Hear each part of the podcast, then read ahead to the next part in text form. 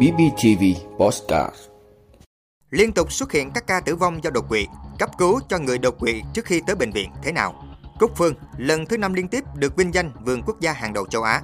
Thành phố Hồ Chí Minh ban hành quy định sử dụng đất nhỏ hẹp, giảm từ 5 đến 10% tỷ lệ tờ khai luồng đỏ, vàng để giảm chi phí cho doanh nghiệp. Số lượng điện thoại xuất xưởng ở mức thấp nhất trong 10 năm qua. Đó là những thông tin sẽ có trong 5 phút sáng nay, ngày 8 tháng 9 của Bosscat BBTV. Mời quý vị cùng theo dõi. Liên tục xuất hiện các ca tử vong do đột quỵ, cấp cứu cho người đột quỵ trước khi tới bệnh viện thế nào? Thưa quý vị, thời gian qua liên tục có nhiều trường hợp bị đột quỵ khi đang làm việc và tử vong ngay sau đó, khiến người dân lo lắng về sát thủ thầm lặng này. Việc sơ cứu người đột quỵ trong thời gian chờ xe cấp cứu là rất cần thiết, nhưng thực tế không phải ai cũng nắm rõ và không biết có nên hồi sức tim phổi cho bệnh nhân hay không. Phó giáo sư Nguyễn Huy Thắng, Chủ tịch Hội đột quỵ thành phố Hồ Chí Minh, trưởng khoa bệnh lý mạch máu não bệnh viện Nhân dân 115 thành phố Hồ Chí Minh cho biết, bệnh đột quỵ hoàn toàn có thể điều trị hiệu quả nếu bệnh nhân đến bệnh viện đủ sớm trước khi tế bào não hủy hoại quá nhiều. Tuy nhiên, đến nay số lượng bệnh nhân đến bệnh viện trong thời gian vàng còn rất ít với tỷ lệ chỉ chiếm hơn 14%, trước đây là 10%, làm giảm hiệu quả điều trị rất nhiều. Theo đó, thời gian vàng để cấp cứu tính từ triệu chứng khởi phát cơn đột quỵ là 6 giờ. Thời gian tốt nhất là 3 giờ sau khi xảy ra cơn đột quỵ. Từ 4,5 đến 6 giờ chỉ còn có thể áp dụng thông mạch bằng dụng cụ rút huyết khối. Nếu muộn hơn, không còn thông mạch được nữa thì việc điều trị rất khó khăn, khả năng tiên lượng xấu rất cao. Khi phát hiện người đột quỵ, bác sĩ Nguyễn Văn Phước, khoa nội tim mạch, bệnh viện Lê Văn Thịnh, thành phố Hồ Chí Minh hướng dẫn người dân nhanh chóng gọi xe cấp cứu để đưa bệnh nhân đến bệnh viện sớm nhất. Trong thời gian chờ xe cấp cứu, cần cho bệnh nhân nằm nghiêng trên nền phẳng nếu bệnh nhân có nguy cơ nôn sặc, đo nồng độ máu nếu có thiết bị, nới lỏng quần áo thoáng mát. Không cho bệnh nhân ăn uống hay dùng bất kỳ loại thuốc nào. Tuyệt đối không áp dụng các phương pháp dân gian như cạo gió, chích lễ 10 đầu ngón tay hay vắt chanh vào miệng.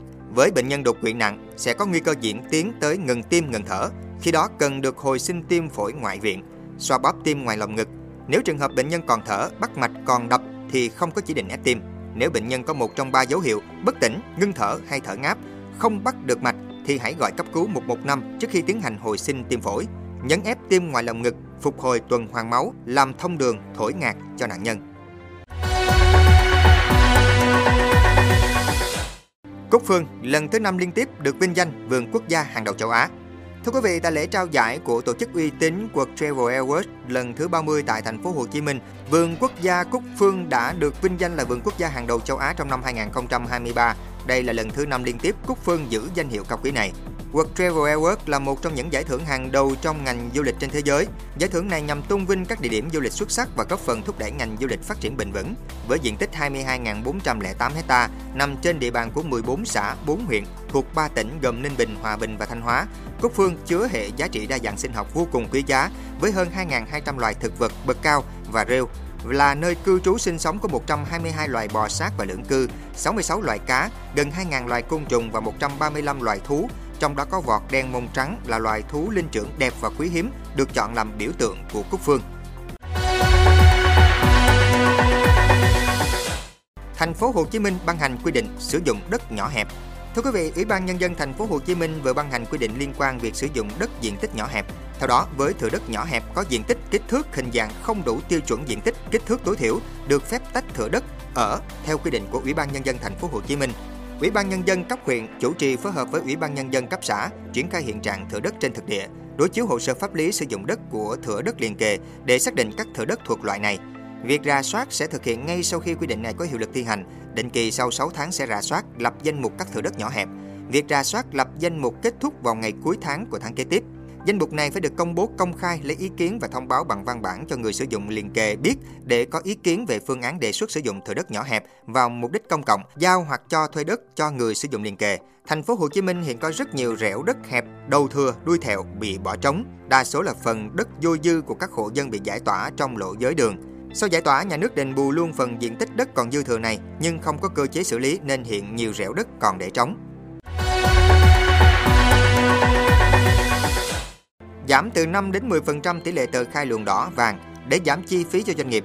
Thưa quý vị, ngành hải quan đang nỗ lực giảm 5% tỷ lệ tờ khai luồng đỏ, giảm 10% tỷ lệ tờ khai luồng vàng, cũng như tăng 20% số lượng doanh nghiệp tham gia chương trình hỗ trợ khuyến khích doanh nghiệp tự nguyện tuân thủ pháp luật hải quan. Việc cắt giảm tỷ lệ tờ khai luồng đỏ, luồng vàng là một trong những nhiệm vụ quan trọng để có phần cắt giảm thời gian thông quan, giải phóng hàng và giảm chi phí cho doanh nghiệp. Theo Tổng cục Hải quan, Tính toán trên số liệu tờ khai xuất nhập khẩu hàng hóa năm 2022, nếu giảm được 5% tỷ lệ các lô hàng tờ khai luồng đỏ, sẽ giảm tương ứng khoảng 31.000 tờ khai phải kiểm tra thực tế hàng hóa, qua đó giảm gần 20.000 giờ công lao động cho công chức hải quan. Nếu giảm 10% tỷ lệ lô hàng luồng vàng, sẽ cắt giảm khoảng 440.000 bộ hồ sơ hải quan phải kiểm tra hải quan và giảm gần 100.000 giờ công lao động cho công chức hải quan. Điều này sẽ mang lại lợi ích lớn cho doanh nghiệp xuất nhập khẩu và cơ quan quản lý. Số lượng điện thoại xuất xưởng ở mức thấp nhất trong 10 năm qua. Thưa quý vị, theo báo cáo của công ty nghiên cứu thị trường của TrendForce, lượng điện thoại thông minh xuất xưởng trên toàn cầu đã liên tục sụt giảm trong nhiều quý liên tiếp. Báo cáo chỉ ra rằng sản lượng điện thoại thông minh trên toàn cầu trong quý 1 đã giảm gần 20% so với quý trước. Sang đến quý 2, lượng máy tiếp tục giảm 6,6% xuống mức 272 triệu chiếc. Đây cũng là mức thấp nhất trong 10 năm qua. Trong nửa đầu năm 2023, ngành công nghiệp này chỉ đạt 522 triệu thiết bị, tương đương với mức giảm 13,3% so với cùng kỳ năm ngoái.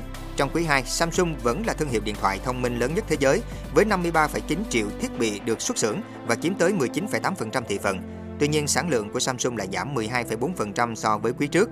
Đứng ở vị trí thứ hai là Apple với 42 triệu thiết bị được sản xuất và chiếm 15,4% thị phần, giảm 21,2% so với cùng kỳ năm ngoái.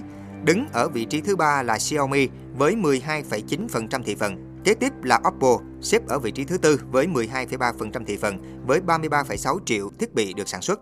TrendForce nhận định rằng ngành điện thoại thông minh có thể sẽ tiếp tục sụt giảm nhiều hơn nữa trong giai đoạn nửa cuối năm 2023. Nguyên nhân là do các thị trường lớn như Trung Quốc, châu Âu và Bắc Mỹ chưa có dấu hiệu phục hồi đáng kể. Vị đã luôn ủng hộ các chương trình của Đài Phát thanh truyền hình và báo Bình Phước. Nếu có nhu cầu đăng thông tin quảng cáo ra vặt, quý khách hàng vui lòng liên hệ phòng dịch vụ quảng cáo phát hành số điện thoại 02713 887065. BBTV, vì bạn, mỗi ngày.